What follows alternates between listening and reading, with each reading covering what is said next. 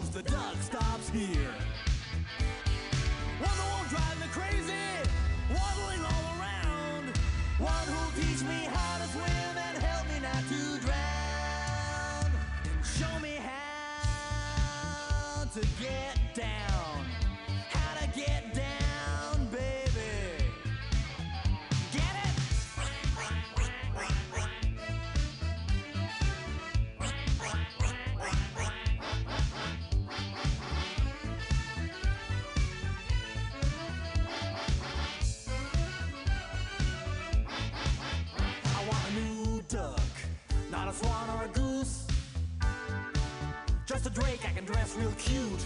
Think I'm gonna name him Bruce. I want a new duck, not a quail or an owl. One that won't molt too much, one that won't smell too foul.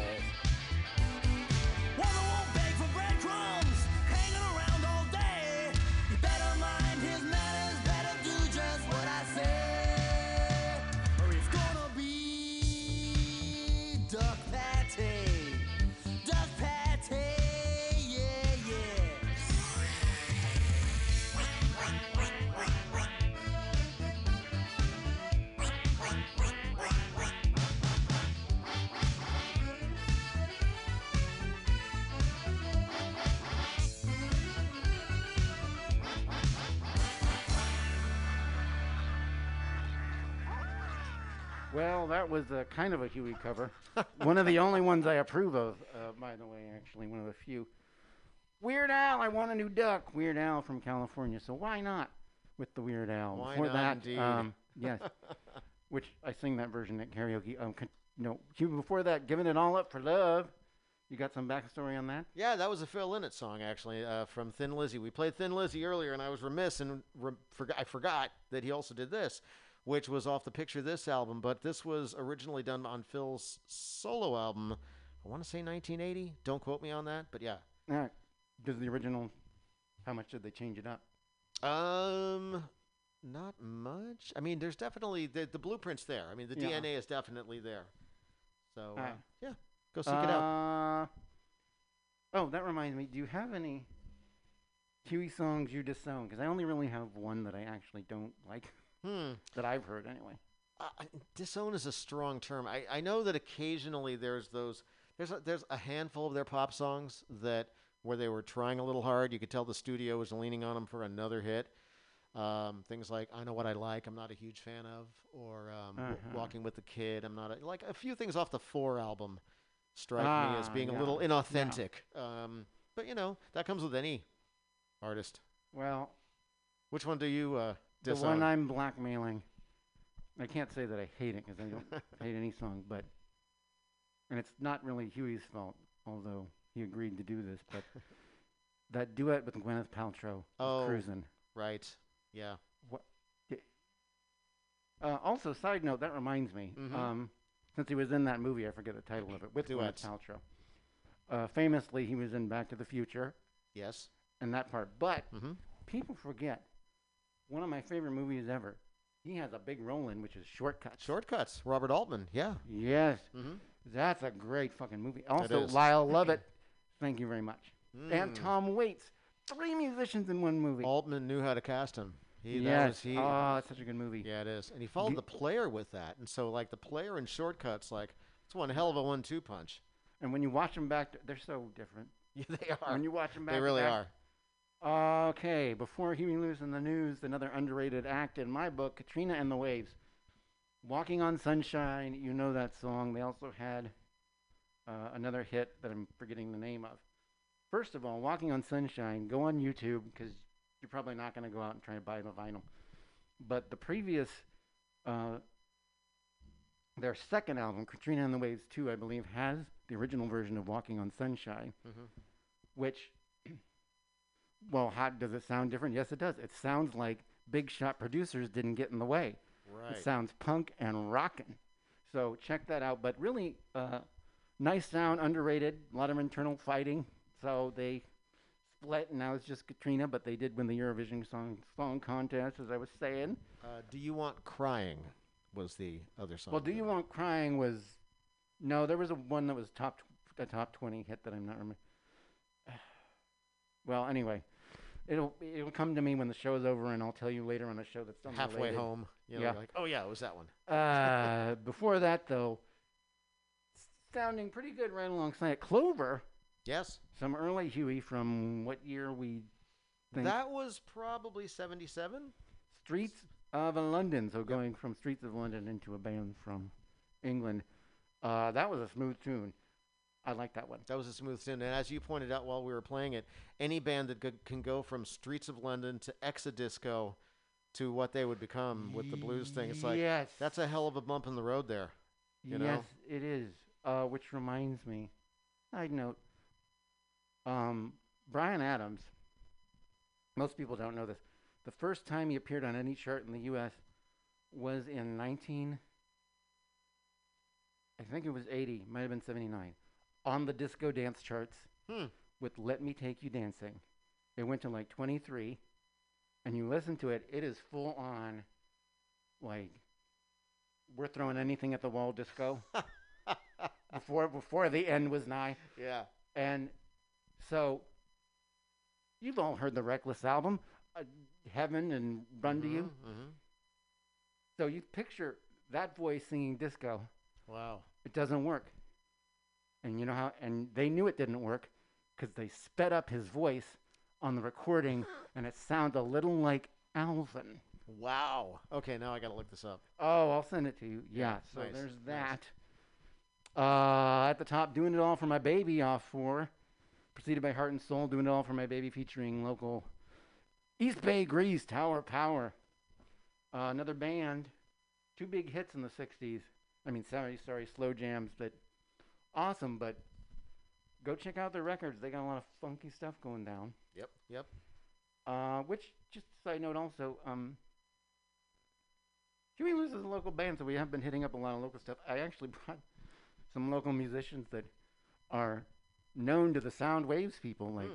the Sam Chase and the untraditional. Mm-hmm. Um, so we are, but we're really our after party is almost over. But what do you got next for us? What are we gonna hear? I have another one of those awesome 1986 four remixes of a song from Huey's first album in 1980. And again, I love this song. Uh, I'm just going to reach over here and push play. It kind of fades in, but yeah. nope, that's not actually the one I wanted to play. Okay. Well, Play this one. And this is Sooner or Later. Some of my lies are true.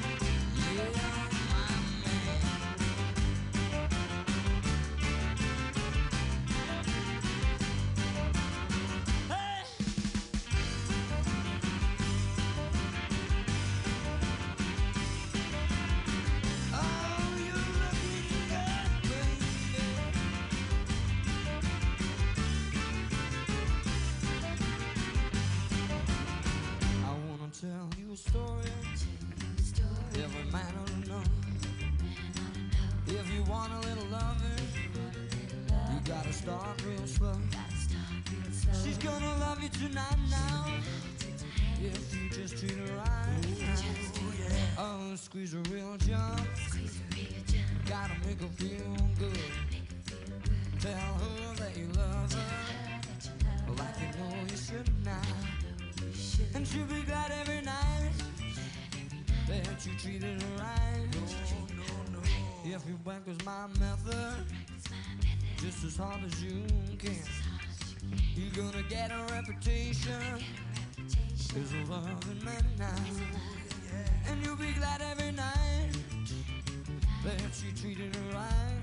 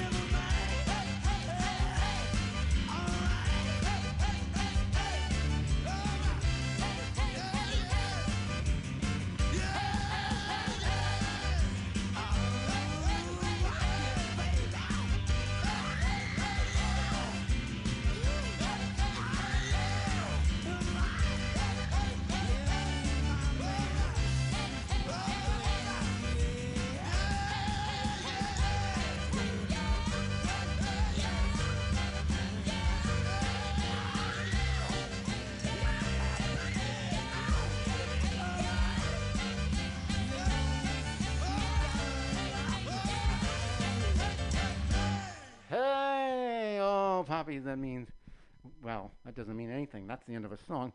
But we are about out of time here at the Mutiny Pirate Ship. Are in the mission. That was the commitments. Treat her right from the soundtrack. Um, actually, volume two of, no, no, volume one. That was Well- volume one. I think so. Okay, volume one. But Yeah. anyway, you want both volumes. Uh, they're great. They're great. The only song I didn't care for was Land of a Thousand Dances, but neither here nor there.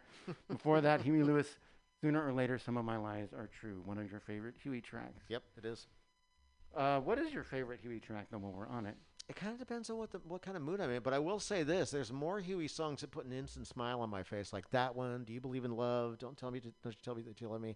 Jacob's Ladder. Just things that just make me just like yeah, like you know, like Yeah. just hit you in that right spot. Back in Time? Back in time. I almost played Back in Time three times. I love Back in Time. Power of Love, of course.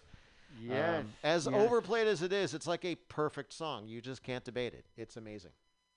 Yeah, yeah, yeah. That's a great music video, too. Mm-hmm. Uh, all that Back to the Future. That was back when you did a video for a movie and they got actors from the film. Right. Like, get in the thing. Hey, Christopher Lloyd, get in the uh, time machine, and uh, we're gonna shoot Yeah, this. d- drive the time machine up to the front of a club. Right. Okay. Well, uh, I have to do so. Oh, oh, oh, oh. First, as I do on my shows here, I always do this thing called three to seek because I have a wide variety of listeners and quite a number of young listeners who have uh, contacted me saying that they love the variety, but they never know where to begin because there's so much great music out there. So when I do these shows, I always give three artists from the show that I suggest you seek out and you know take a deep dive, see where the roads take you. And this show, obviously, Huey Lewis and the News. I would add to that Katrina and the Waves. And uh, just to go back a little bit farther, I say, if you really want to rock it out hard, Thin Lizzy. There you go. Yep. So there's that. Uh, yeah, I'll be. You can find me uh, DJ Bear on Facebook uh, to follow me and see when I stream live from the Bear Cave at home and when I'm going to be here again for that stuff. And be sure to go to soundwavestv.com for the whole archive of my show, but plus the actual Soundwaves TV show. Which what do we have coming up in the future? We've got uh, we're on every Sunday night at seven o'clock. We stream at soundwavestv.com with a brand new episode. We're going to be back this weekend. We have covers this weekend actually, Ah, and um, and then we've got I think the next five shows worth of like the five shows are packed after Yep. that, and then we're doing a big thing for Labor Day. We can't announce yet, but it's going to be big. You're going to love it. and you did just do Banded Together. Banding together. Is mhm. that up online somewhere, or can It is. It is. And that was our virtual concert to support this scene, which is suffering so badly. Not Right. necessarily monetarily, but just to call attention to the stages and the schools and the, Yeah. the venues that are hurting. Uh, and great, great local performances, too. So uh, that's all at soundwavestv.com. And they can find ways to help out and donate there. I would Sure. think. Yeah, we've got we've got pass through links and all that. right, which is a great lead in to how I like to close my show. Which is once again, I say thank you for supporting local music programming, my shows, and whatever shows you support in the Bay Area and beyond. And in this time of quarantine, I have been adding that you please support your local businesses. I know it's convenient to do Amazon, and you want your Grand Mocha latte when you want it, but like, please go to the local uh, coffee shops if you can buy stuff online from your local stores. Um, an aspect of it that people don't think about is that a lot of businesses are hurting. Businesses with names like Chez Panisse, and we don't realize that just because they have big names and they're famous doesn't mean they can coast by. So we have to support them in any way we can. Uh, L.A. the Troubadour, Mm-hmm. where Elton John made his debut and everyone from Carole King to Richard Pryor performed, might not make it. So you do have to chip in if you can, um, word of mouth, and also uh, monetarily, if you can, that is definitely helpful. But the other side of that is uh, donations monetarily don't just give money, they also give emotional and psychological support, which is a big help to people. Even if the business, for whatever reason, unfortunately has to go and you've donated money, that helps them in their lives move forward and try and start somewhere new. So I'm off my high horse now on that. Uh, and thank you again for listening in. Thanks to Dennis for coming down. This Thank you. Fun. Yeah, this we will definitely be doing this again.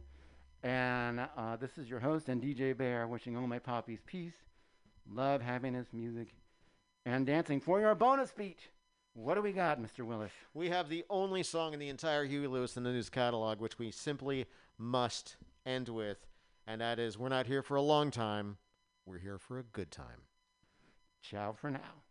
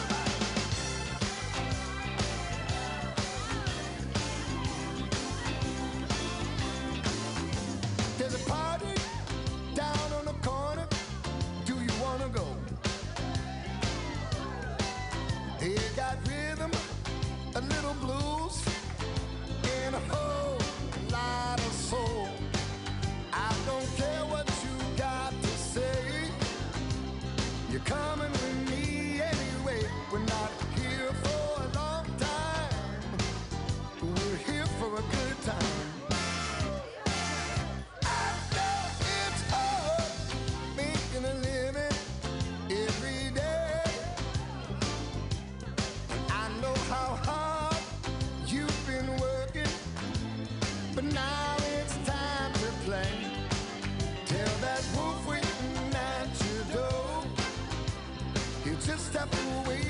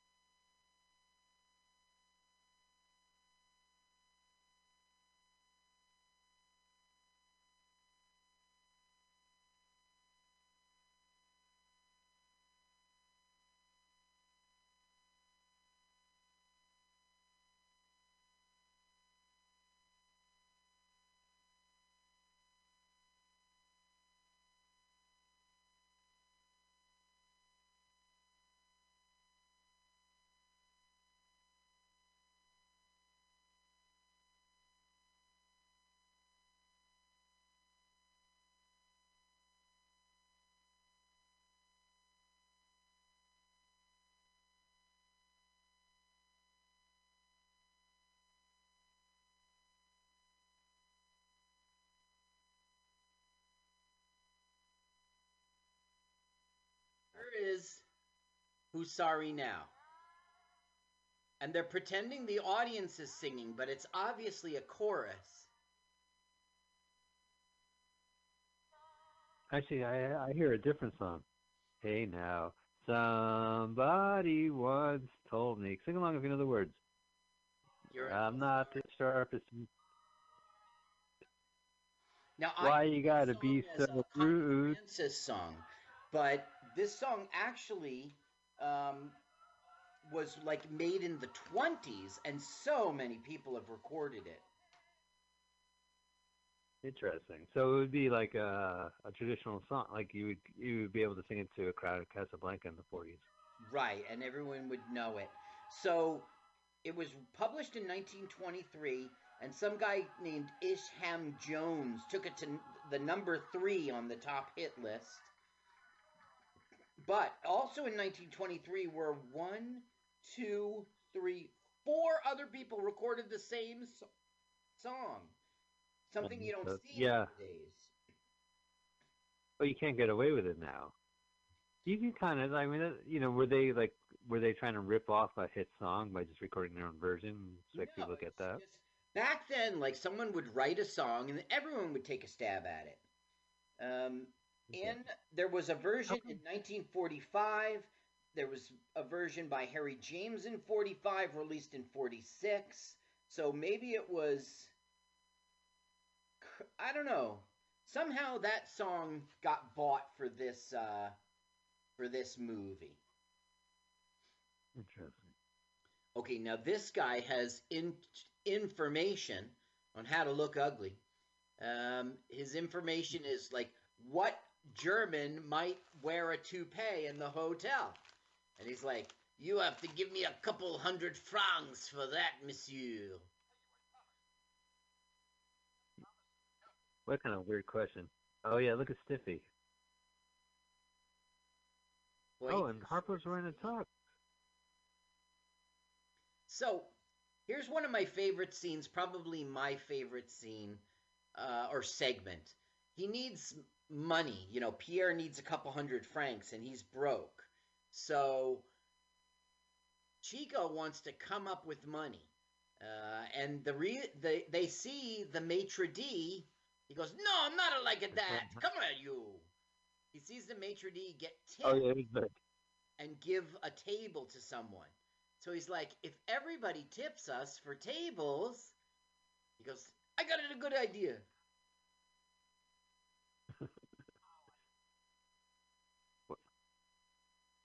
I love how a Jewish guy imitates an Italian guy. I just, it just never stops amazing me.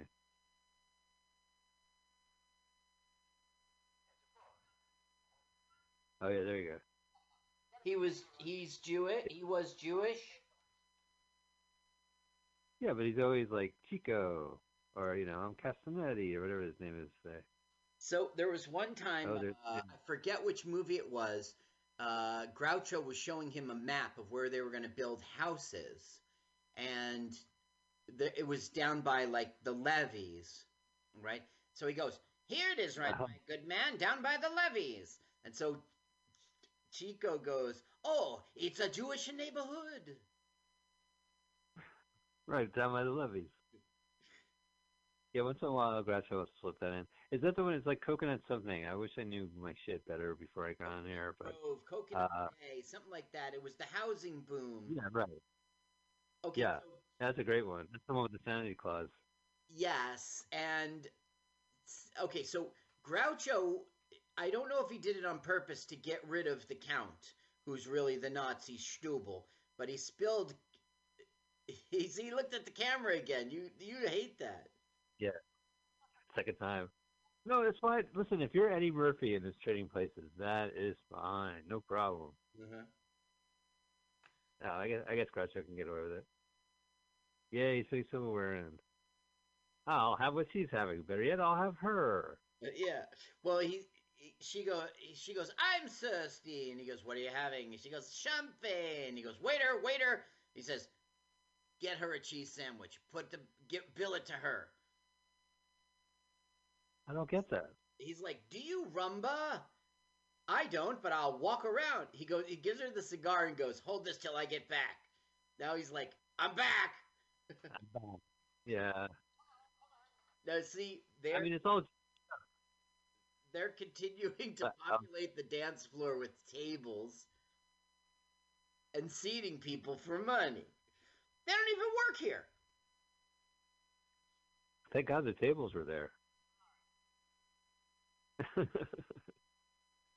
oh yeah, So it was for charity. Groucho goes, like, like I can remember when this was all farmland. You know, Groucho goes, I remember, I could remember when this was all dance floor. Oh, the umpteenth time. He goes, uh, they have an excellent floor show here. Too bad they don't have a floor. See, look at how the whole This is like in Goodfellas. Like in Goodfellas, where uh, he gets his own ta- uh, table, like they bring him to the back. Right, right. Haven't got a flaw. How I got in my pajamas? It's because I paid him for sexual favors.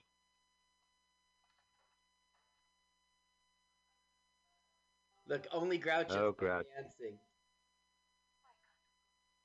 So he just kicked the Nazi. First off, that Nazi has a big fucking scar on his face. Like that, that's pretty noticeable. Uh huh. Let alone on his forehead, Yes. on his bald spot.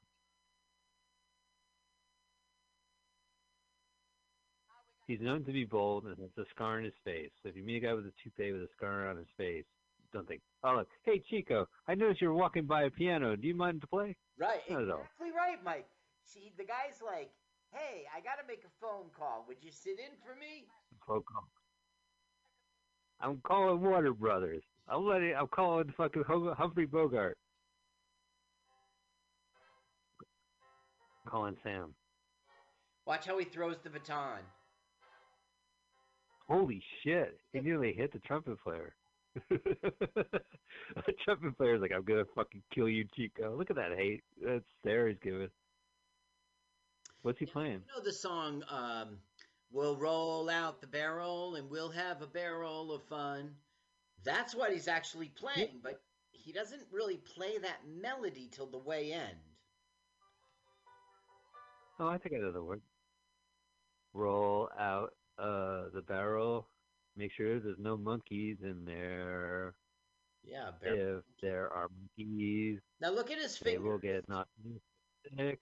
Yeah, I know. I love it. I love it. This, but And I love like what this is a typical Marx Brothers film. This there's nothing different here about this film except that they did it sort of like they just threw it together and did it last minute. But it's a it's your it's is everything the Marx Brothers promises you. I don't know why the Yeah. internet thinks it's so. You know, it gets lumped in. It gets lumped in like with all their later works or the crappy films, you know, which are kind of the same, one and the same. So, you know, hmm well, because I, I think Night of the Opera is probably my my favorite. I mean, I love Duck, Duck Soup's great. duck soup. Yeah, Yeah, Duck Soup's great. Flawless that movie. Oh, hey, look, his buddy's back. He's on the second piano. look. Plays that was the second piano. The joke of this song is they're all bouncing together. Oh yeah. Come see Night in Casablanca. Chico has not one but two pianos. I'm gonna walk by two pianos. Are there two harps in this movie? Just the one harp. Yeah. I know why there is the two of harps. I mean, they didn't want to, you know, I that would you did you don't want to harp on it. Well, you know, two of harps. There are two harps that beat as one. You too. Yeah. Two of harps. You know, you two. Two Wow, harps. Beat as You could see it in Chico's. flux. I don't know. You could see the money like Chico's gonna make in his eyes. He's like, I just gotta do this number, Yeah, and my debts are paid. that's right. Done. Yeah. Okay, so Beatrice Oh. said, Why can't we be alone? And he goes, If I didn't know the sound of your voice, I would swear that I said that. so she goes, meet, meet me on the corner of La Rue, blah, blah, and La Rue, right? So that's where Groucho went off Yeah. to. Grazia is dirty. Rue Lafayette. These guys are like, So here oh yeah, comes- Rooming Street. look, he's all Wow. because he got tried to get somebody. A car tried to hit him. You know, he's a fucking meth cooker. Is what happened. His lab blew up. Makes sense. That's why I talk a million miles an hour. Yeah, I'm covered in it. He goes. Right, because He goes. A, a car tried to hit me. Then it tried to hit me again. Then I went up a, a palm tree and it hit the palm tree. You know, it's like Yeah. Well, that must be a bad ride. Oh, so they were trying to kill Groucho. Yes, they were. He's the manager. They are always trying to kill the manager so Stubel can become the manager, and we don't know why, but I'll just ruin it for you. The the treasure is hidden in the hotel, and the manager, of course, No can have access to everything. Now, how many movies did they did in a fucking hotel? Right, there was uh, room service. There was Coconut Grove. There was this one. I really don't know, but it's a very familiar setting for them. Now, Harpo is overhearing that they're going to try to kill Kornblow, which is Groucho, the manager. They're going to try to kill him. Bro, have you ever seen uh, Rob Zombie's uh, Devil Rejects Nope. or uh, House of a Thousand Corpses? No. It has this like murder. There's a murder family. I wouldn't recommend the film, but they are named after uh, uh, Groucho Marx characters. Oh. So there's like Firefly and Otis Driftwood and Captain Spaulding, but they're like cruel serial killers. Yeah. But in the second Not movie, interested. in Devil's Reject, there's like 70s TV. Uh, oh, they're doing the shtick. You're telling Yeah, it's the charades. the strip. So he's super. Oh, this is where he makes a Chinese joke, right? He goes, uh, chi, uh, Chinese. He chop suey rice. Uh, yes, actually. I remember yes. Yeah, I do remember that. He's trying to say surprise. weird.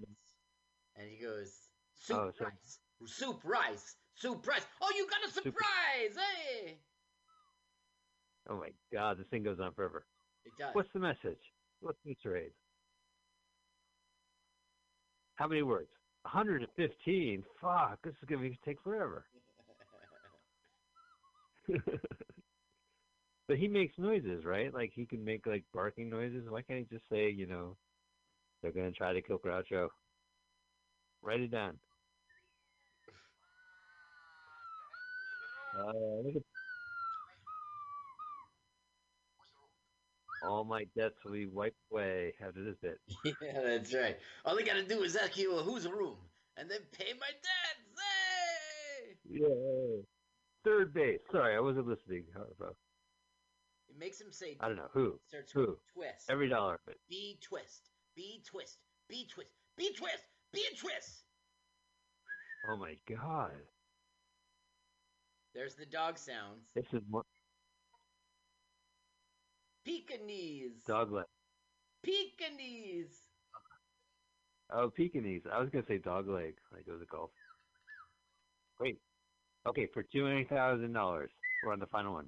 Is that your final answer? yeah, we need like Rob Lowe to host this. Oh, I'm so sorry. The flower. It's a smack.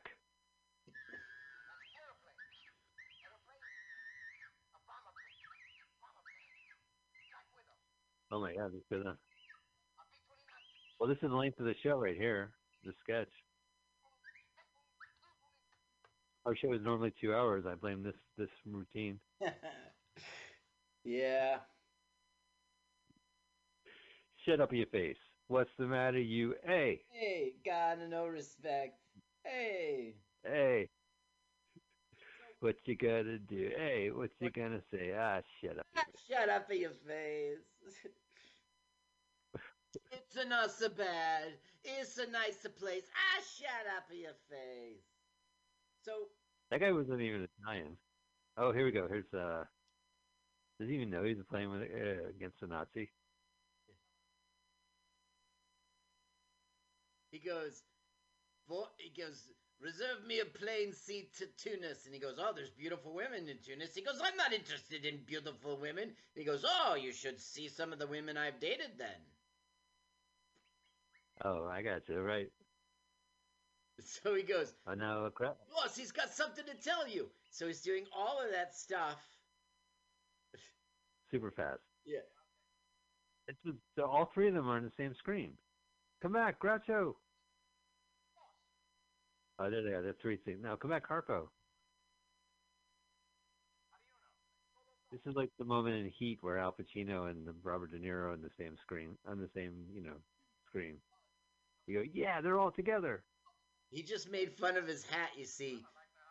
He goes, They're going to kill you. It's all over the hotel. He goes, Why don't they tell me these things? He goes, I don't mind dying, but I just resent having to hear it from a guy with a p- whose head comes to a point.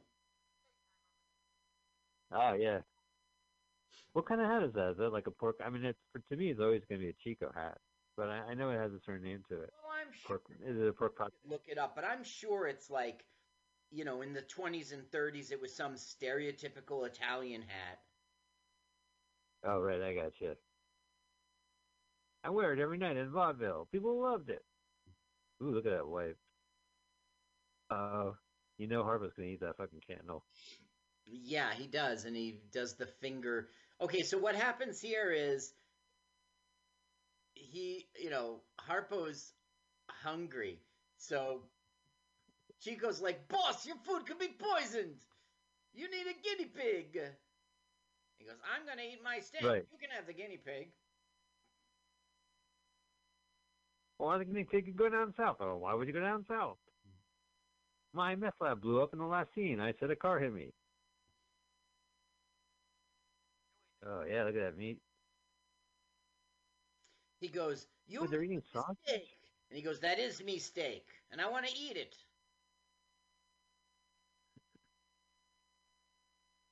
Oh, there we go. I guess they don't keep kosher.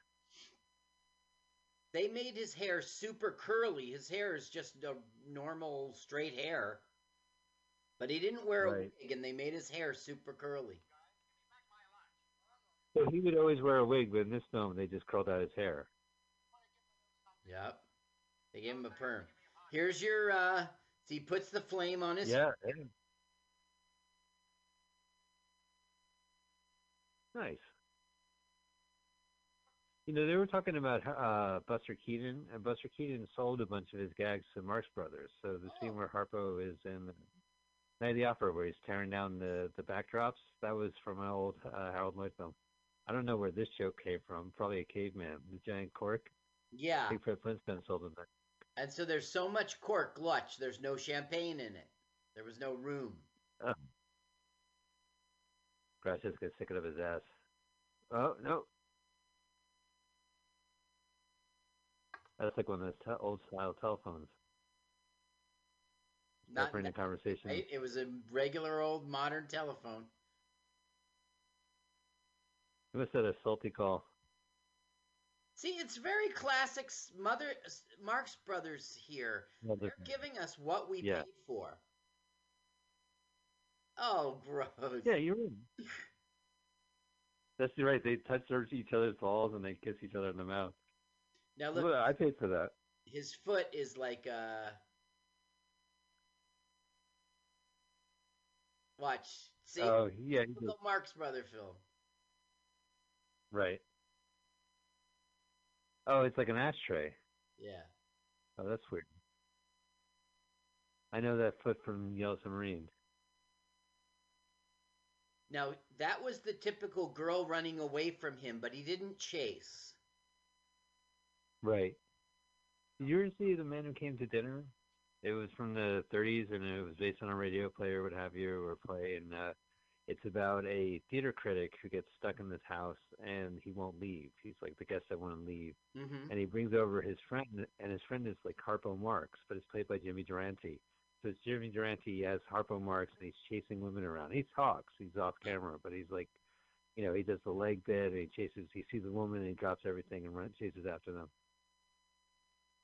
My wife. Your wife, eh? Yes, and we'd like something very elegant. I see. You got any baggage? Of course. It's on its way over from the airport. Watch, he's like offended. In all the years I've been in the hotel business, that's the phoniest story I've ever heard. I suppose your name is Smith. Oh, it's Smythe, spelled with a Y. Oh, that's the English version. Mr. and Mrs. Smythe and no baggage.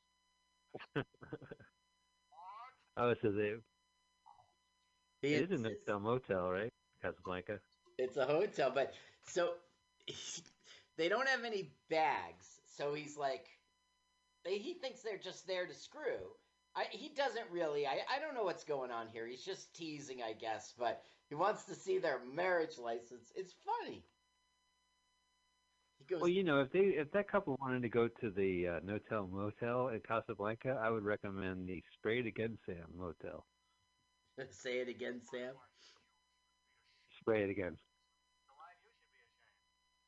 Spray. Yeah, even if it's only a postcard. Sir, my attorney. Oh, why I we never have sex. Wait, unless they got a marriage license. Yeah, there you go. The marriage license. Okay, I so love how he smokes. they want to kill him. So Beatrice is going to lure him to his her room. Right. She's also a Nazi, a Nazi singer. She's a Nazi sympathizer. I don't know. Maybe you're right. I don't know if she's a Nazi. I mean, uh, Well, this is possible. You know, sides can be reversed. Nazi party were they? I mean, they weren't soldiers. I don't know. I never, saw Casablanca. I saw Casablanca like years ago. Let's put it that way. Mike, that's nuts. You've got to see it. I've seen it. I've seen it once. Our friend Tom, he loved that movie. He had all these posters and uh, pictures of Humphrey Bogart, and he knew it by heart. You know what? Tom. It's almost like he was showing off. Like that movie's supposed Well, to be a great movie, so he was like, "Yeah, I love it." I don't know. yeah, but also, I mean, how old was he? He was, he was pretty young. I mean, we were in our Yes, right. we were teenagers, so you know, we all had our passions. I thought, uh, I don't know, I don't know what I thought I liked. I liked Abbie Hoffman. I thought he was kind of a cool guy. hmm Okay, so the Movie-wise, elevator I don't know. between the fifth and sixth floor, so he can't go to Beatrice's room because he's stuck. So he says, Oh no! "You go out there and get help." So Harpo Don't you think it's ironic? that He, discovery. oh, so he's gonna find the loot, I guess, the loot crate. Oh, there it is, the loot crate entrance. Right.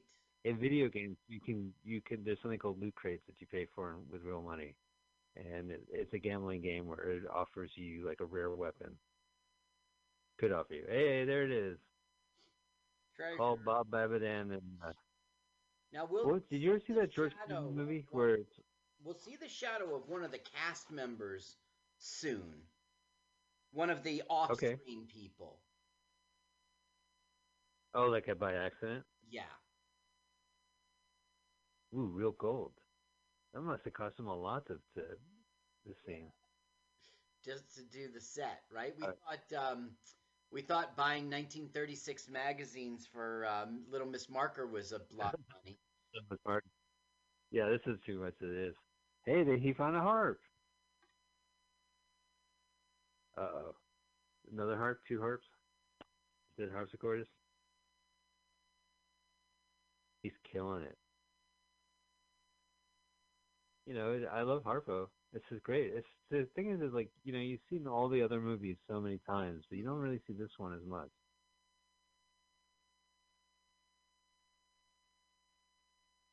wow he's just he doesn't care that it's looted art he'll just fuck with it George Clooney directed a bunch of movies, Carl. He directed a movie uh, about American soldiers reclaiming uh, stolen loot from the Nazis. With Bill I don't remember- I Murray have no- and Monument Yeah. Man. Bob Monument Man. Well, I can't. I'm sure it was very memorable, even though I couldn't even remember the name. I wonder if they found a harp and then like Bill Murray played it.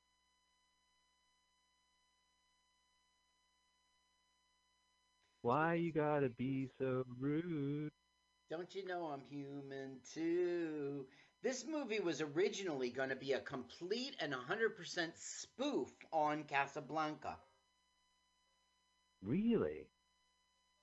That's interesting because Casablanca came out what, like two years prior? Uh, 42, so four years Oh, so prior. years.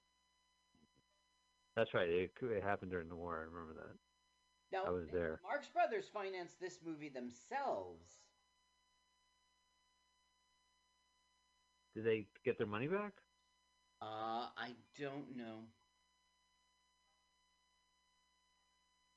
Chico's probably like, I still in debt. Couldn't he play the harp better in the movie? Now, he plays a classical song and then he jazzes it up. Yeah. Do you know the classical song that goes dun dun dun dun dun dun dun dun dun dun dun dun dun dun dun dun dun Uh-huh. He does that. But he jazzes it up. Oh. I actually know that song from, from what you sang to me. It's my ringtone. I actually listened to my phone. I was gonna hang up. I thought I wasn't gonna answer. I thought it was my mom.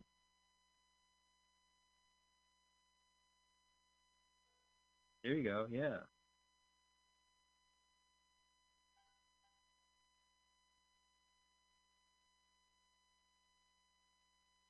Now, the harp isn't the most difficult thing in the world. Like any other instrument, you learn it. Um, but he is very talented, you know. Um, the harp is Right. sort of like if you had a piano, the guts of a piano standing up straight. So each note is, each string is its own note. You know, he's very talented. It's people look at the harp and they're like, "Oh, I could never do that." You can. There, it's even color coordinated. You know, uh, if you took harp lessons, you could get it. But uh, he's very good. Well, I think it's that you can like. It's not like you could walk into like the Guitar Center and put down a, a layaway plan for a harp. You know, either you have a harp or you don't have a harp. Right. Tuning. Unless, I mean, unless someone, I mean, at what point do you go, let's get a harp? And you're like, okay, son, you better fucking commit to this goddamn harp. Otherwise, I got to put it in the closet with the piano and the, uh, uh, the theremin. Look, I don't want to play harp anymore. I want to play theremin. theremin's Oh, great. That spooky sounding. I own a theremin. I've never turned it on. really? Yeah. Oh, Carl, can I tell you a really funny story?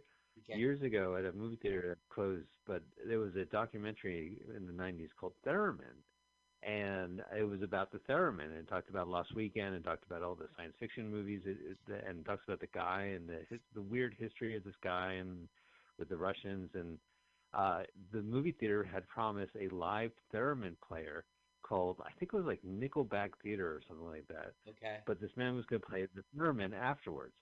So this whole movie on spools, and everyone was like really enchanted by the whole like mystique of the the creator and the music and the the pop culture influence. And at the end of the movie, this guy comes in and with his theremin, he puts it right in front of the screen. Within 30 seconds of playing, half the audience has left.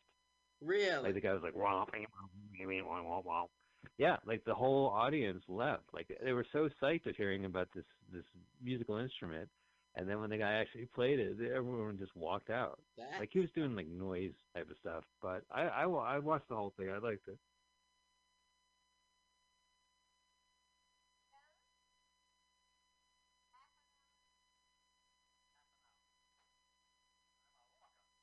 Oh boy, this time I'll walk. yeah. I'll climb up the stairs.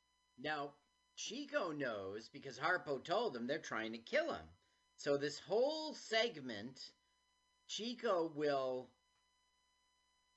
interrupt and cause trouble, trying to be his bodyguard, you know. So Oh right. the ruse is uh, Heinrich is going to come, you know, the Count is going to come through the door and find Groucho and pretend to be jealous fiance and kill him. And then they'll say it was self defense or some such thing. So he keeps showing up, but they've changed rooms. And where's Chico? Chico. He's gonna he's gonna show up right. Yeah, he's gonna Yeah. knock on the door and stuff like that. So it'll be like, yeah. So uh, let's have sex. Okay. Knock knock knock. Hey, uh, I'm here to have sex. Oh, there's the Pekingese, Right. or as I like to say, what? You got a Pekingese? Oh, yeah. See, he goes, uh, boss. You got a girl in there. Yeah, right. Let me in.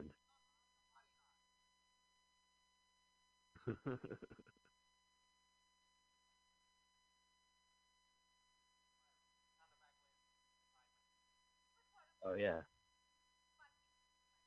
So he would always play against like Margaret Dumont, like the upper crust woman, like who's Oh, just yeah. you know he would kind of. But she was never a Nazi sympathizer. No, she was always just the, oh my goodness, lady. You know, the Yeah. shocked. But a lot of times, like in Duck Soup, she's always like kind of bemused. You know, like obviously he's taking advantage of her, but she just, you know, she's charmed by the whole thing. Like I, I ultimately think it's. But this one is like, you know, I guess in Casablanca in the movie, like the there's no really good guy or bad guy. It's kind of blurred, so that maybe that's why What in this film? the comedy dynamic. good and Well, bad in, in the actual Casablanca, Oh, uh, no, there is actual good and bad guys, right? um, I don't know. I saw it once. I saw it in film class. Okay, I audited so- a film class and watched it.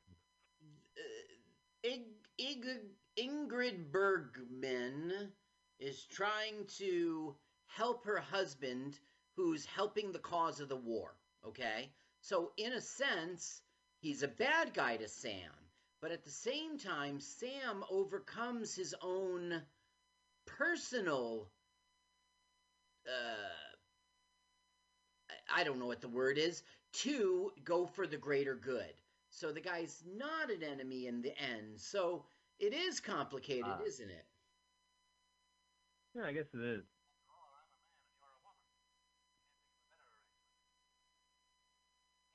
Oh my god. What a horn dog.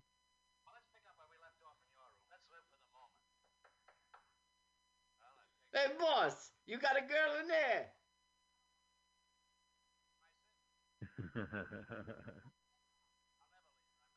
yeah, I tell you, at the worst time, Chico's always knocked at the door.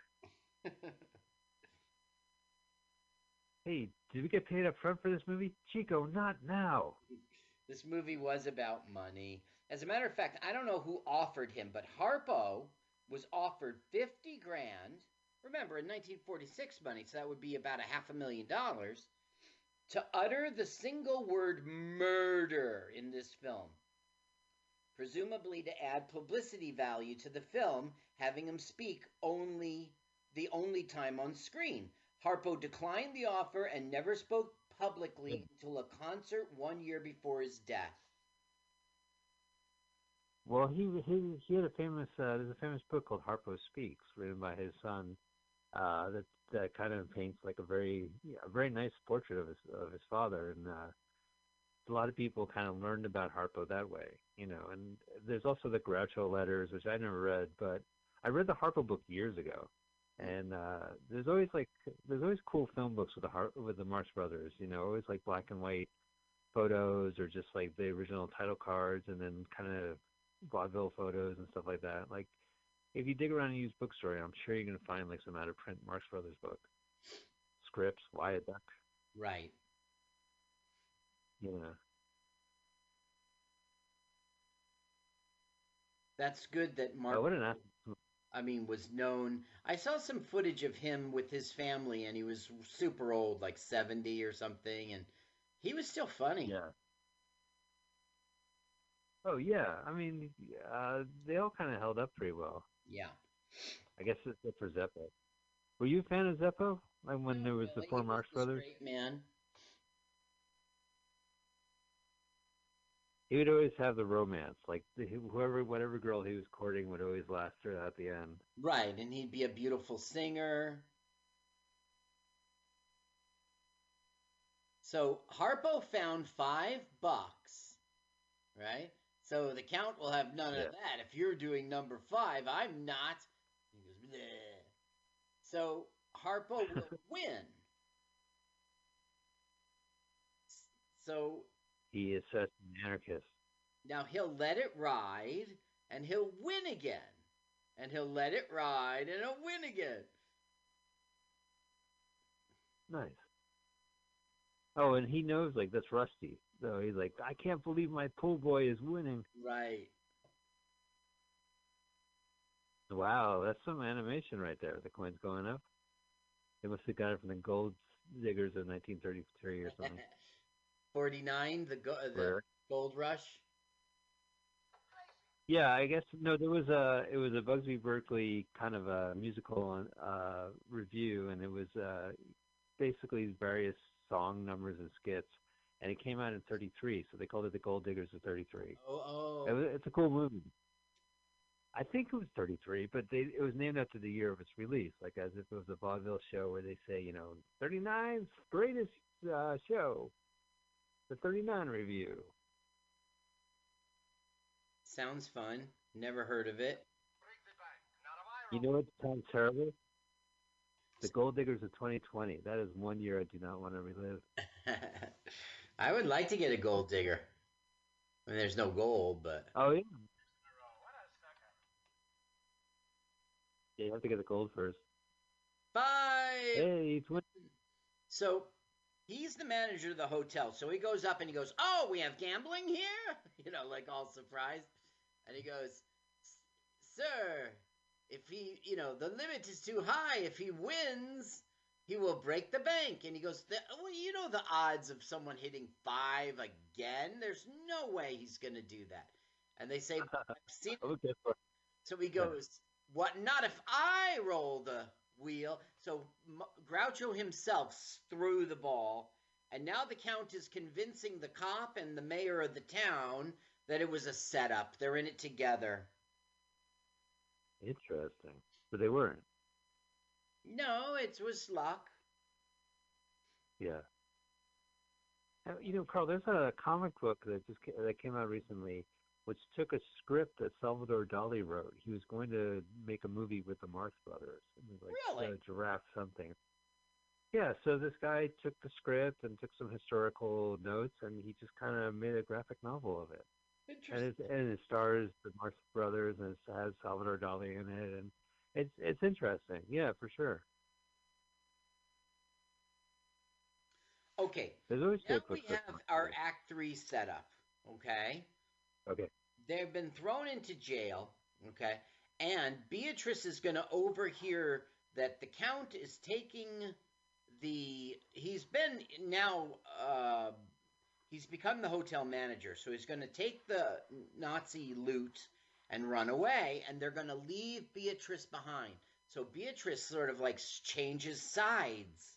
Um calls the cops on him and stuff. You go Beatrice. Meanwhile, Pierre is going to get flown to uh, France by plane and tried by a military court for, I don't know, taking the treasure and crashing his plane. I'm not sure for what. So he's a bad guy in this. What? Look at oh.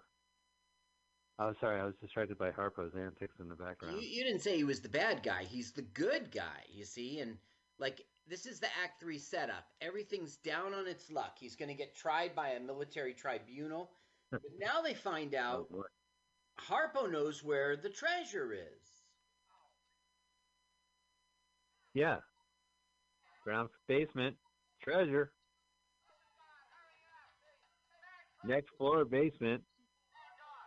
Men's outerwear. Treasure.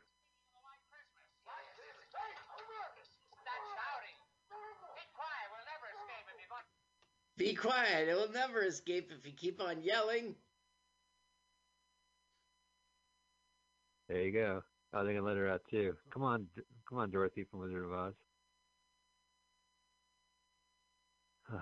Next Numbers- floor, houseware, wear, treasure, Nazi loot. Nazi loot. Wow, they got a lot of crap. Beatrice is hearing she's going to be on the outs. So she's pretending she's horrible acting. She's pretending she's calling. you think they? You think uh, Archie Mayo, the director, is behind uh, the, the off camera? Uh, hello. Thanks, Arch.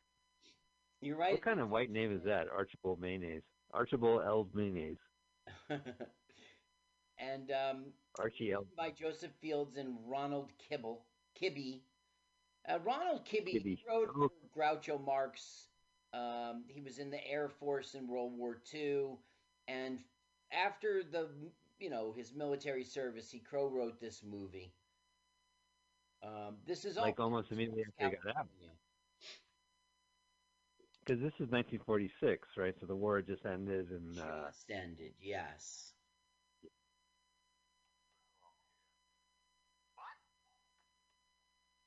well, that's nothing nothing better than going back to the theater and watching the war again. Yeah. Well, all films were like stuck on the war at this point. Now, the Marx Brothers would, be in one more film. It's called Love Happy, uh, but it's uninspired, you know. And the three are never in the same scene together. So even though this isn't Wasn't literally their final film, it is.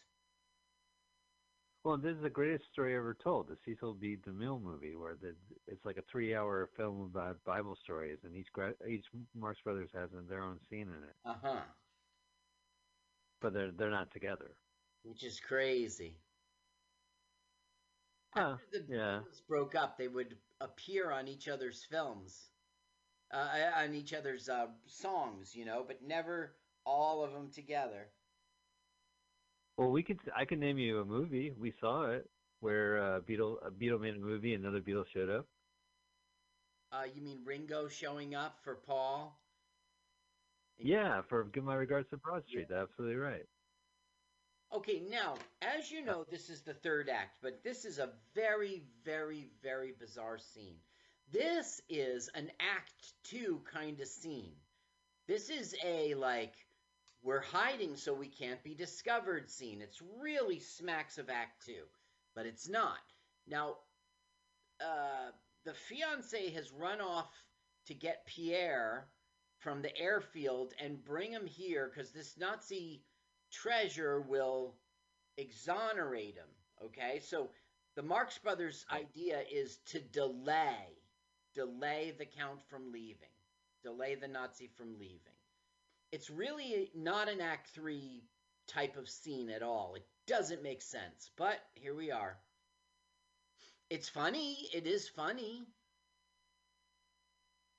Right. Yeah, I mean, you want to see them do the hijinks like that. Uh, No, but what I'm saying is like Act Three is always about like it's about the car chase, it's about the ticking time bomb, it's about the contest, you know. Act Three is the fight, it's the race, it's we've only got one hour before the bomb blows up, you know. Act Three is always uh, Well, when you when you hide in a trunk, it's because you're going to discover something, and that's going to propel the story. that's Act Two stuff, hiding in a trunk. Yeah.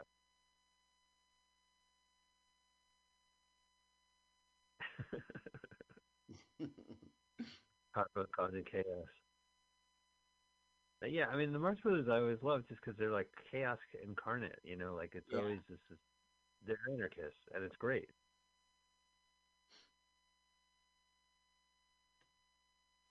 And uh, fucking Bugs Bunny ripped off their act and made an empire. Bugs Bunny. I would ripped say their You know, he's like he's like Groucho and Chico and uh, Harpo all mixed in one. He's he has that kind of Well, he's the chaos. Groucho banter. Yeah. He could he kind of scams people like Chico, and he bends the rules like Harpo. You know, when it comes to props and stuff. Mm-hmm. Physics. Although you know who I, I really feel bad for is the lemonade salesman in, in Duck Soup, the one where they put their feet in his lemonade. I always felt bad for that guy.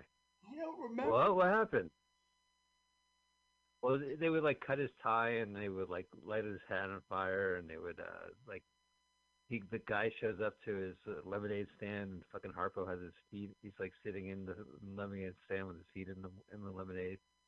You know, I I have seen every Har- every Marx Brother movie, and s- I think that I remember other ones more than Duck Soup. I guess, even though that's the greatest one. Yeah. I loved when they went west and A Night at the Opera, and um, Yeah, the Night of the Opera, they're mostly on a boat. Like they don't get to the opera till the third act, but the the, the boat stuff is hysterical. I mean, that's what I always loved. is And Day of the Races, you know, I saw that. Yeah, right. They're stowaways and two hard-boiled eggs. Honk honk. Make that four boiled hard-boiled eggs. Yeah, and there was the woman who's like, uh, "You can't keep me cooped up in here." She was with the mobster. Uh, Yeah, yeah, and they did the, of course, the, they did the old mirror act. Uh, but that was oh, in in, in that one. no, maybe I'm wrong. Yeah, I guess. So. I really like that. No, Duck Soup. People think that You know, Groucho uh, is hysterical, but what they're doing is they're watching like the clips of him, the highlights, because he did right. Oh, absolutely. he did have funny lines. He's a, In a regular movie, Well, he he- tells so many not funny jokes. Well, they could have been funny back then. Eh, He's all about rhythm. He's all about cadence. He's all about a comic flow. Like he has a comic rhythm to him that's undeniable, and so it doesn't really matter sometimes if it's not like a, a killer joke. It's just uh, the way he, you know, he'll look in the camera and he'll say, "Can you believe that?" Or you know, like he'll just kind of go in and disrupt everyone. Duck Soup has all the great lines. And you're right that it could be that um, it, it culturally it was funny, and, and Yeah. it's not a part of that culture. Right, yeah. I mean, sometimes he'll say like kind of a racist joke, or and you go, "Whoa, where did that come from?" Or like he'll do it, uh, but it's more like you know, just like it seemed like a joke at the time, like a reference to whatever. But Yeah. Day at the Races are in blackface, aren't they? Or they they they Oh, find like a shanty town. I don't know. You know, I guess I I've got to um I guess I gotta revisit my Marx Brothers because I just remember bits and you know it's been a long life. I've I have I didn't sit down one day and marathon them. You know, I mean, you bump into them and they're great. Uh, eventually, you see them all, but I, I I guess I I only remember bits and pieces. Well, I'll tell you a funny story. Uh, you know, the Montclair, we're from Montclair, New Jersey, both of us, and Montclair's public library had a uh, great uh, tech AV guy, like, and he would show movies, and he showed the Marx Brothers, and I forget which one it was, but I was probably 12, and I was there with some other friends from school, and my friends from school, you know, they laughed a bit, but they got up and left, and they came in and sat down. They Mm. got up and left, and they came back and sat down and the the, te- uh, the tech guy, like he was playing a projection, you know, back in the day, and he went up to us and said, "Don't ever walk in and out of a movie like that. It's a complete distraction. You're you, you ruin the experience." yeah. And my friends never went back. I, I kept going back. I was like, "Cool, I didn't realize." Oh, bottoms up. And and and This is the worst. He thinks he's going crazy. this is the worst they can do. The guy's a Nazi. They're just driving him crazy. My drawers are down, sir. They're upside down. My drawers, sir. Hang on, let's table it. Uh, some Eve humor. Yeah, some Act Two humor in in Act Three. Well, does the movie end after this scene? Uh, no, the movie does turn into an Act Three situation uh, after this scene. Gotcha. Harpo. He's going mad.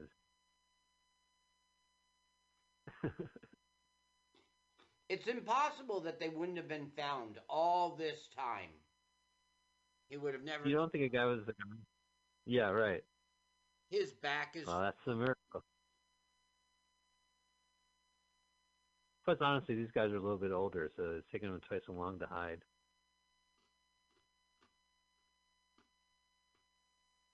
Oh, there's all the treasure. Oh, I was hoping for booze when they said they had Royal Crown. King me. okay. Oh, there. Now we're act He found his horn. All right. Now we're Hey, uh, come on, the boss. all about a chase to the plane. Right, but that wasn't that the end of Casablanca. They had to get on that plane. Hmm Oh, those poor old men. At the end of Casablanca, he says like he gives this speech, you know, forget Paris, and it turns into like just you should YouTube the last scene of Casablanca. So many things that you've heard, including round up the usual suspects, uh, all these little catchphrases. That's where it came from. Yeah, I mean, I see the parody. You know, it was one of those cult- pop culture references that I I knew as a reference more than the actual thing. So I knew all the parodies of Casablanca and uh, all the like references and the looks and you know like. Uh, but I just never really. I saw the movie once, and my friend had a film class, and I went to see uh, the movie with her. That was it. That was like 30 years ago. Wow. But you know, it's also like you know, eat your spinach type of thing. Like if you haven't seen Citizen Kane, like why bother? That was You a know? great film. You're right. You Casablanca? need to see that film. You need to see Casablanca. Casablanca. There's many films that are need must see. Do not see a night in Citizen Kane. It's a Marx Brothers movie. not see. Do not see. Do Nazi. Oh yeah, I used to love to play that game Nazi, and we used to love to play triple Nazi. oh yeah. You would yell Nazi. Great. We'd roll the dice. Yeah, Nazi.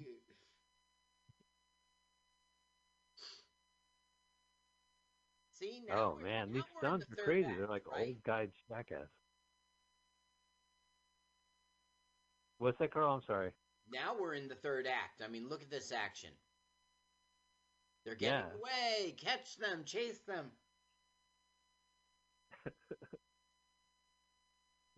All right, they found the truck. Sorry, brothers only. Well, that's right. They kicked Wow, look at Chico. off. It's his truck. Yeah, only brothers. You know, it's froze before military hose. That's what I would say. Bros, Or pose. He's the police. Rose before Poe. Poe. Rose before Poe popos. Yeah. All right, talking about that, sir.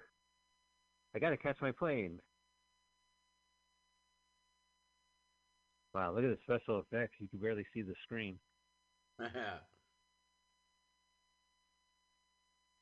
Although this must be crazy, having a truck drive alongside a plane. Now this is in a studio. right.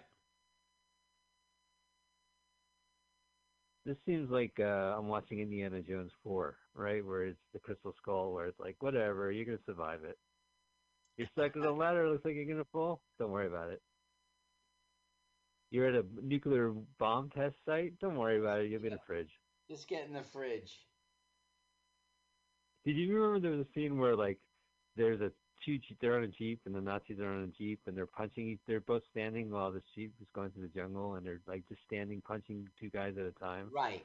and it's just like who cares I don't even like nothing matters anymore at that point there's no tension there's no like Right. You don't have Yeah, any like here, he'll get knocked off. what happens to the woman did she faint she got hit off right when they're fighting She got bonked on the head. They both did.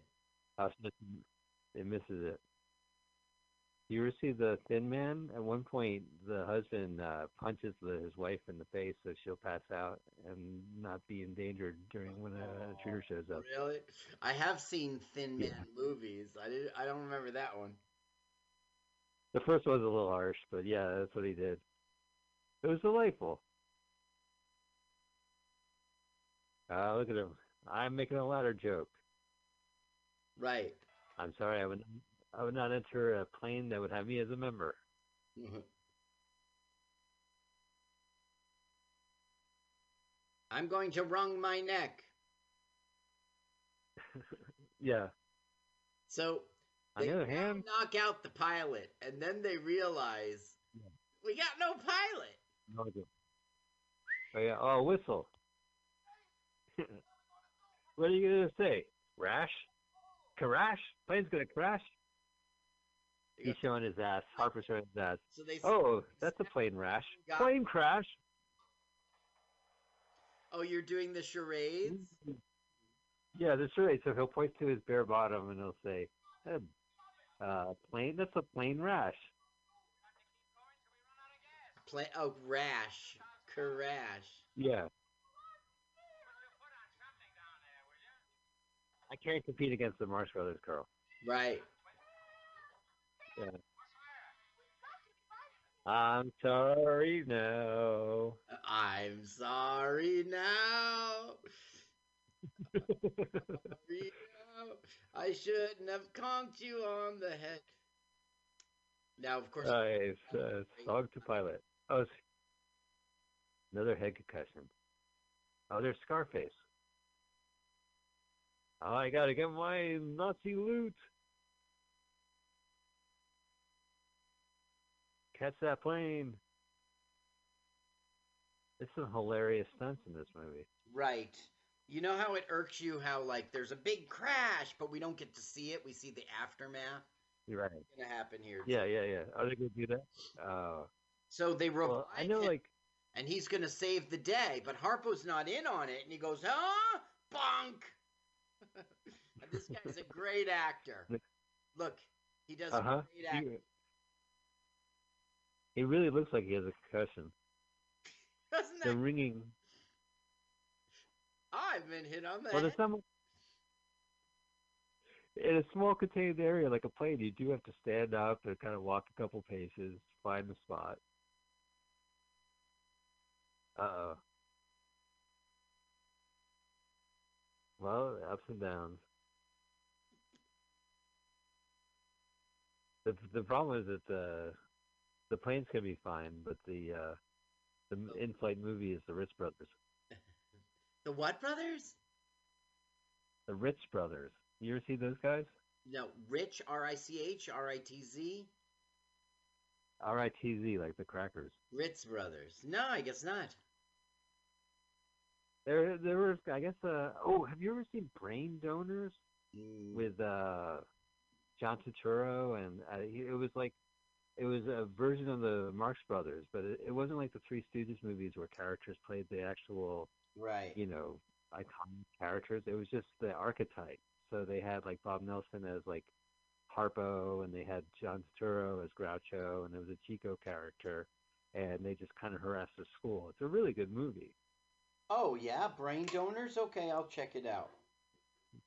Yeah, check it out. Like it, it Here's the crash. you know, it's it's uh, yeah. we didn't get Thank you for flying Southwest. we didn't get to see it. We saw after. Now, Oh, it went through the wall. yeah. Now you know how Harpo chases the girls. At the end of this Yeah. film, the all three of them will chase the girl. I, this is a horny movie. Right. They were they were full on horn dogs.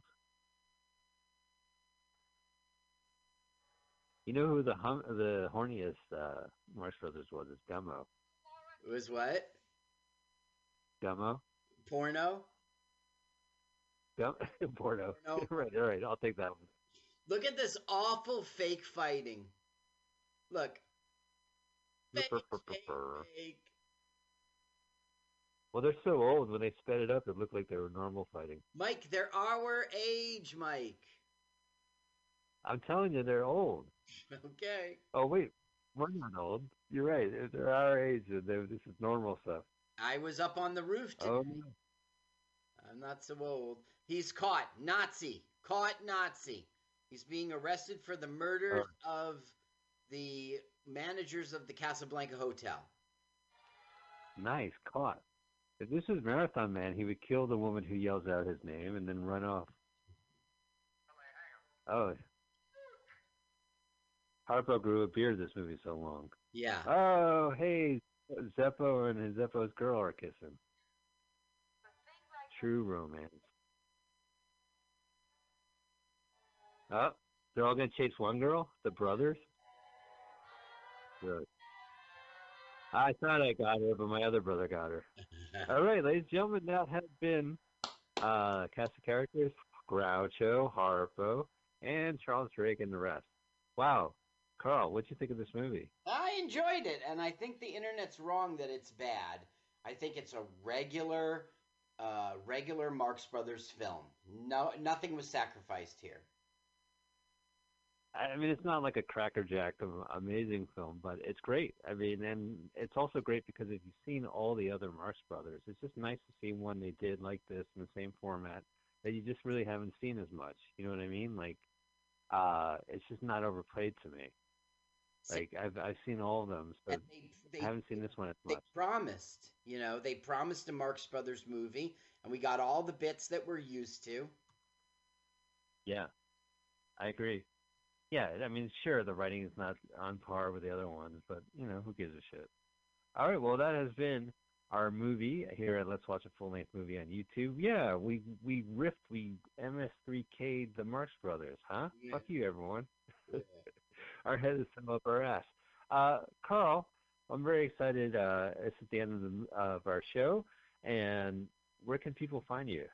Uh, they can go to carlsucks.com, and someday this COVID will be over, and uh, we'll be back. and we can go out Sunday. But meanwhile, check out carlsucks.com for Carl, and uh, we'll be back next Sunday. We're gonna do a movie because we are in quarantine. We recorded an extra episode that we were gonna play, and we're gonna play it next week. But it's already on our YouTube channel. Yeah. Uh, it's a film called Zero to Sixty. I think it was 1967, right? Uh, Or- 1978. Oh, well, I beg my pardon. 1978. Uh, uh, Carl, would you like to do the trailer for it? Well, there is no tra- Okay, I'll do the trailer. zero right. to sixty, and we going down to zero to sixty. He was a div- he was a divorced guy who had hit rock bottom. Well, I'm telling you, I'm just so poor, you know. But he got a repo job and met a girl named Larry. Hey, come on! I only care about myself. And together they had mayhem as they trying to record, knocking over fruit truck, knocking over fruit stand, zoom, car chase, car chase. Tune in next time for zero to sixty, zero to sixty. Get me 60. Yeah. I love it. Well, that's the trailer to Zero to 60. Uh, if you can't wait, just go to our YouTube channel. Carl's already synced up this episode to the movie, and you can experience it as an audiovisual treat. Otherwise, check us out next Sunday here on mutinyradio.fm on Sunday at 2 p.m. or on our podcast, where you can find it as L-W-A-F-L-M-O-Y-T. We would love for you to subscribe and not listen. We just need the subscribers. No, no, Everyone, thank you so much. Uh, listen, you have to listen. Oh yeah, you should listen. Oh right, yeah, you gotta listen, otherwise it will clock in. I think. Uh, no, because we love you and we're glad you're listening. Thank you, Carl. What a great show. This was a great episode. We actually successfully, I guess, uh, tried to make fun of a funnier movie. So uh, yeah, and we will see everyone next week. Thank you, Pam Benjamin and Mutiny Radio, and uh, thanks everyone. What, did I miss anything? Uh, thank you, Mike. Thank you, audience. See you next Oh. time. Yeah.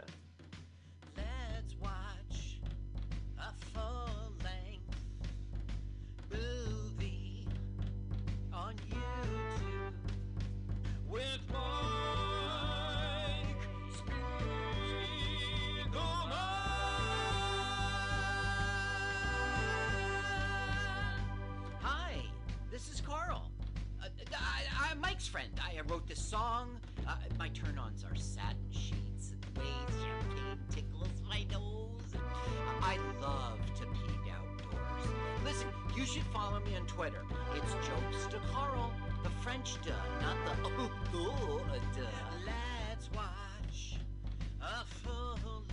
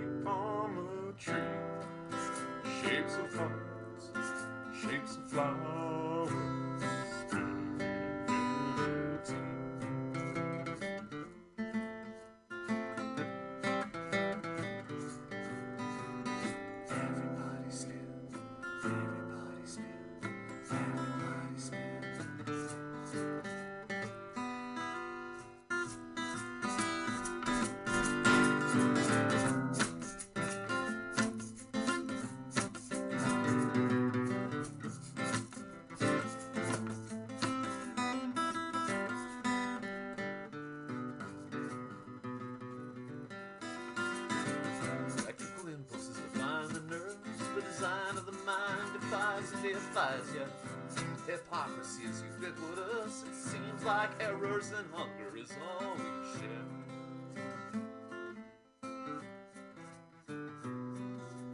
Everywhere I look, I see geometry, shapes of hearts, shapes of flowers,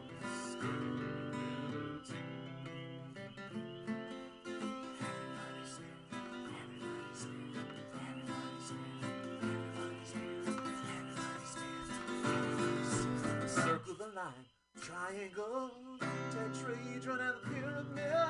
Life's heat expanding, cells dividing, demanding. Anarchy and hunger are the very same thing. Everywhere I look, I see geometry, shapes of hearts,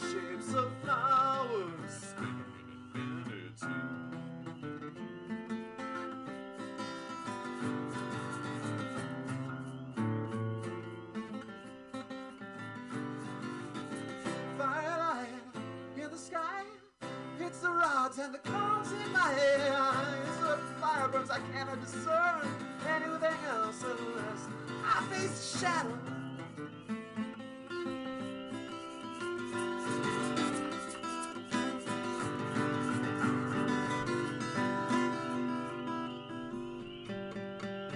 The hearts are breaking,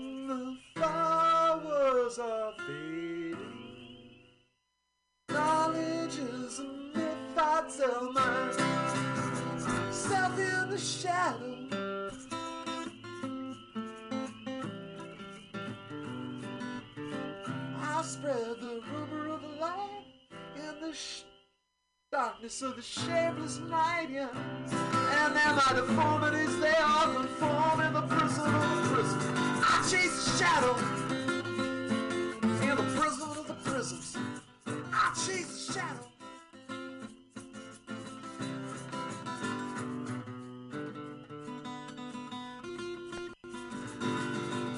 Energetic particles, X-rays, I can't explain neglected expectations and reflections of pain.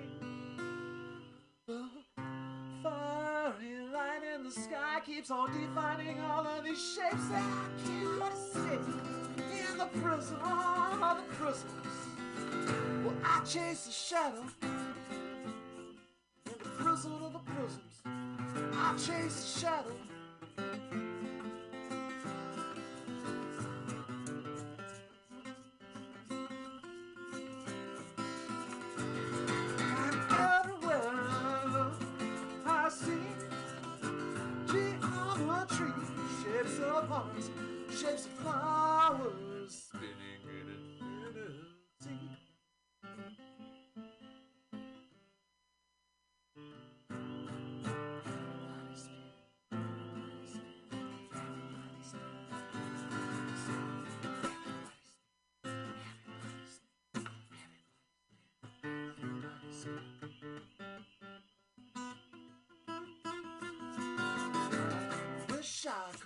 See the light. I I knew all the. I starlight, star bright. First star I see the night. Yeah, wish I may go by. Might take off society's blinders and learn to grow in the light.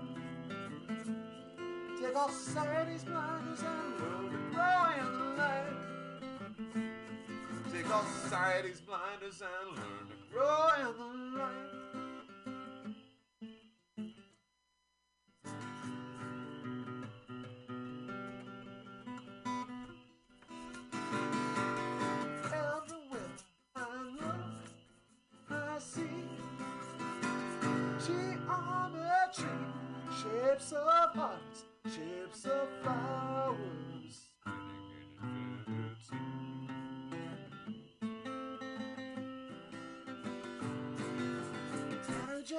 particles, X-rays I can't explain. Neglected expectations and reflections of pain. Yeah, the fiery light from the sky keeps on defining all of these shapes that I cannot escape. Yeah, the prison of the prisms,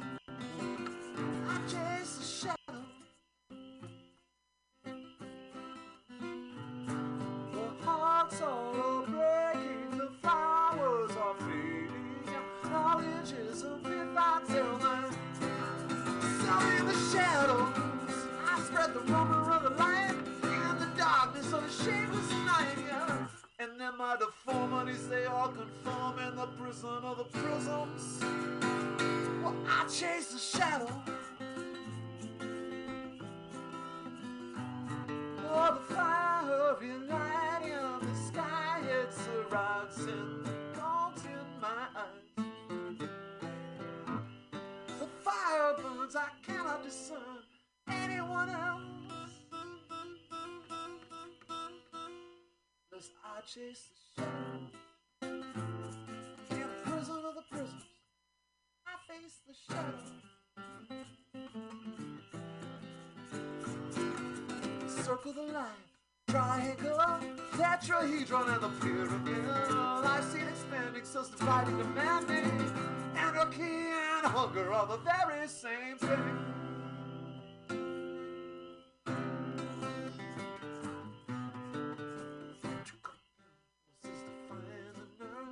Design of the mind defies and defies, yeah. Hypocrisy is ubiquitous, and it seems like errors and hunger is all that we share.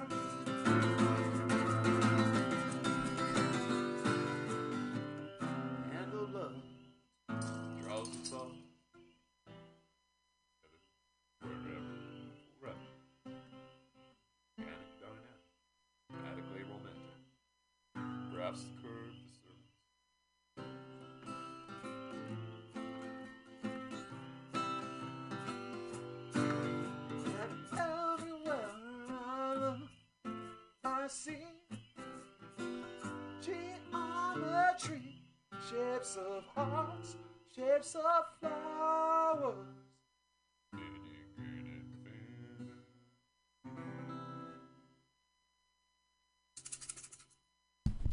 That was Salty and his Prison of Prisms song. Jay Ches mix. I hope you're listening. Hey, if anyone's listening and they want to call in, um, it, the number is 415-550-0511. You want to talk about rainbow stuff? I'm gonna keep the song train rolling and play more um, rainbow tunes. This is a, a dear friend of mine from I don't know Cafe and his Monkey Evolution song. This is Justa. Thanks, Justa, for letting me play your your music. Well, it all started with a big old bang.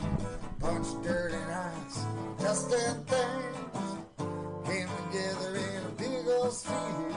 That little water, it became clear where RNA met DNA.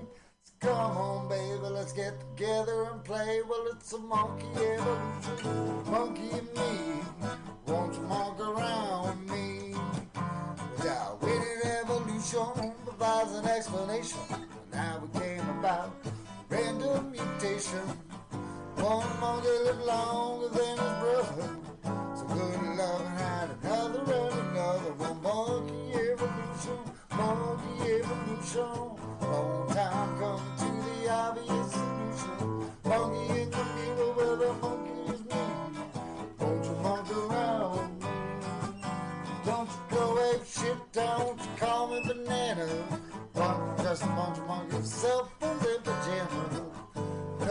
But don't need a biblical text. Can't tell by your face you're a chimpanzee's ex. So, ain't made of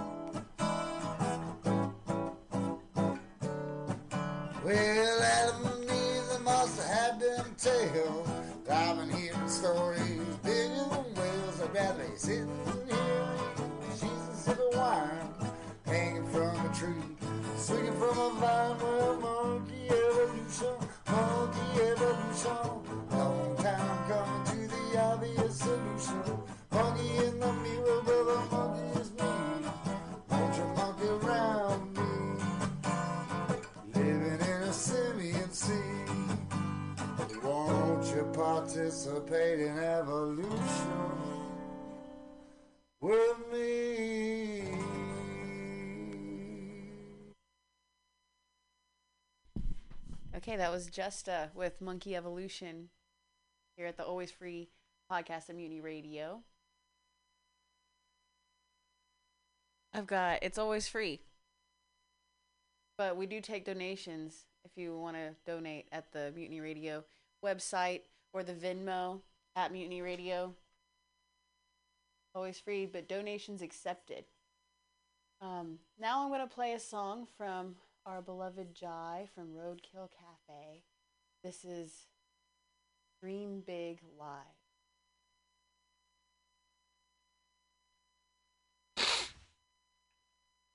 This is a new song that I'm working on. Just wrote it tonight.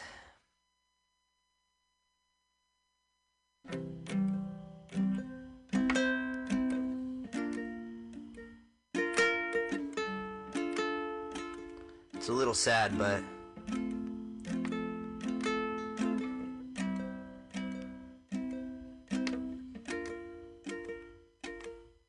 can't all be pop songs.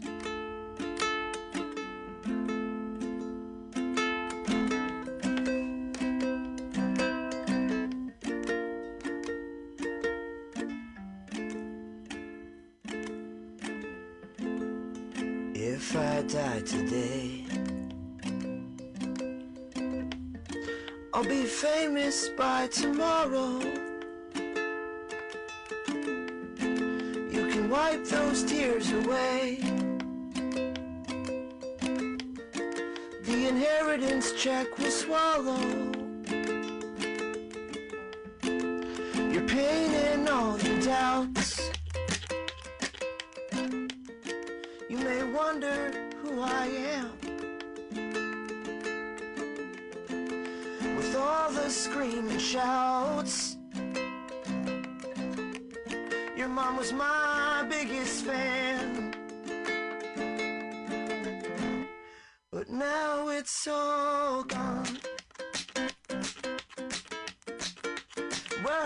I wrong?